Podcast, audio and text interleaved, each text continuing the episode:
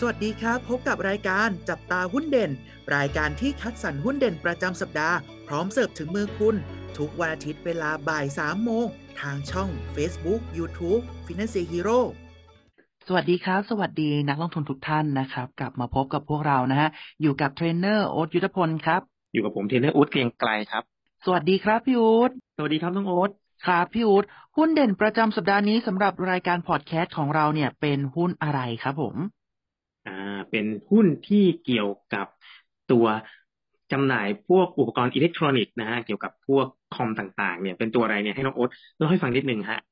ได้เลยครับสำหรับหุ้นเด่นประจำสัปดาห์นี้นะครับ ได้แก่บริษัท Com7 จำกัดมหาชนนั่นเองนะครับ หรือว่า ตัวย่อเนี่ยคือคอมเซเว่น COM แล้วก็ตามโดยเลขเจ็ดนั่นเองนะครับ ซึ่งต้องบอกว่าสำหรับตัวของธุรกิจ Com7 นะครับ คือออจะประกอบธุรกิจจำหน่ายสินค้าไอทีประเภทคอมพิวเตอร์ แท็บเล็ตนะครับ คอมพิวเตอร์แบบตั้งโต๊ะ โทรศัพท์เคลื่อนที่แท็บเล็ตและอุปกรณ์เสริมที่เกี่ยวข้องผ่านช่องทางการจำหน่ายหลักนะฮะรวมไปถึงการให้บริการศูนย์ซ่อมสินค้าของตัวแบรนด์ Apple ด้วยนั่นเองนะครับ ตอนนี้เนี่ยในส่วนของ Com7 นะครับเขาจะ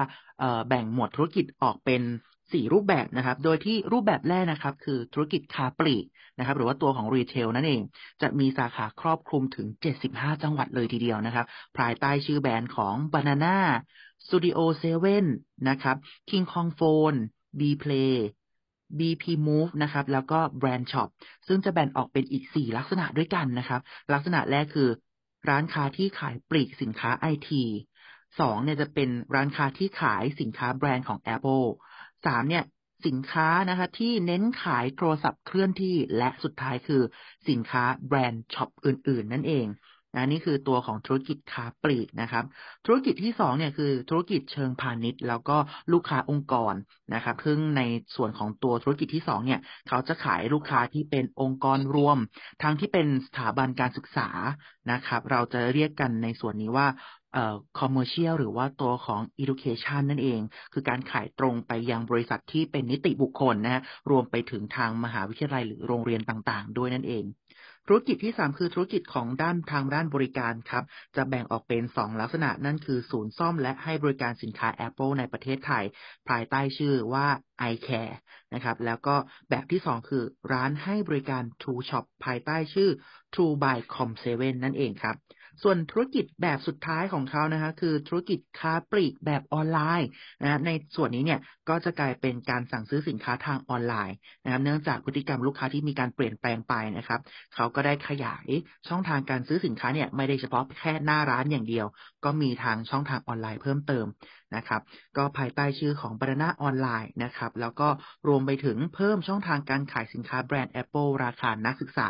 ผ่านช่องทางออนไลน์ด้วยผ่านตัวของ Education Studio 7 Thailand ด้วยนั่นเองนะครับในส่วนของตัวกลุ่มลูกค้าของ Com7 เองนะครับ ก็ สี่กลุ่มเป้าหมายหลักเหมือนกัน กลุ่มแรกคือ ลูกค้าขายปลีก และลูกค้าย่อยทั่วไป ก็จะประกอบไปด้วยลูกค้าแบบทั่ว ๆ ไป รวมไปถึงลูกค้าที่เป็นในหมวดของนักเรียนนักศึกษานะครับผ่านร้าน U Store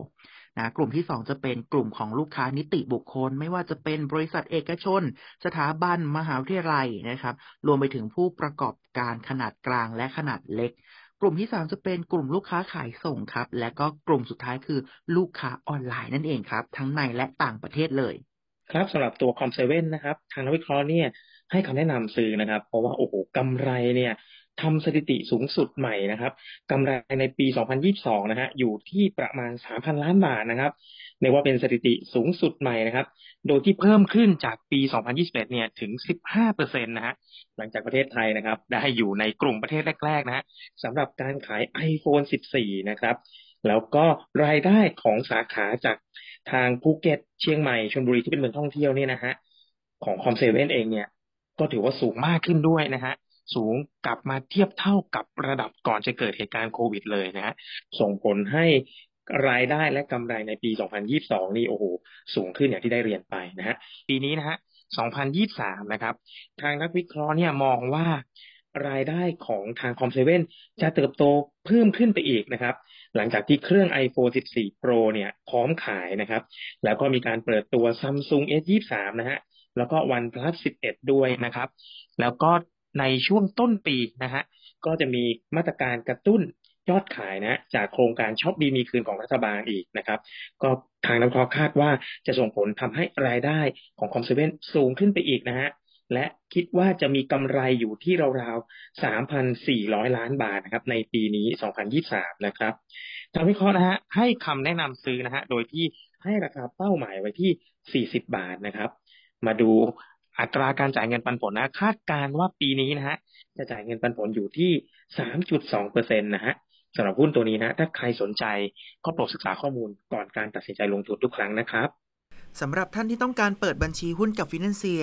สามารถเปิดบัญชีได้ที่เว็บไซต์ www.financierhero.com ใช้เวลาเพียง 8 นาทีก็เทรดได้ทันทีครับ และถ้าไม่อยากพลาดข่าวสารและความรู้เรื่องหุ้นดีๆ แบบนี้ สามารถติดตามช่องทางอื่นๆ ของ Financial Hero ได้ที่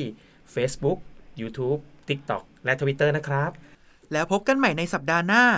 สวัสดีครับ